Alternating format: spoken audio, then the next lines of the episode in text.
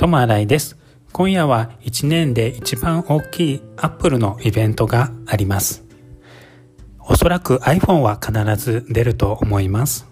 私はここつい最近 iPhone SE を買ってしまったので iPhone 13だと思うんですけど、それは今回はどんなのが出るかなくらいにしておきます。今私が欲しいのは AirPod 3です。なんでかというと、オンライン授業でやっぱヘッドホンとかあるとマイクもついてるし、音をはっきり聞こえたりもするので、やっぱヘッドホンは欲しいなと思います。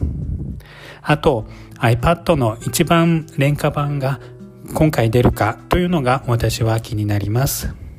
オンラインで授業を受けている時も文字を打ったりするので、一つあのオンライン用にカメラとして iPad 一番廉価版のを持ってたら便利なのかなと思ったりもしております。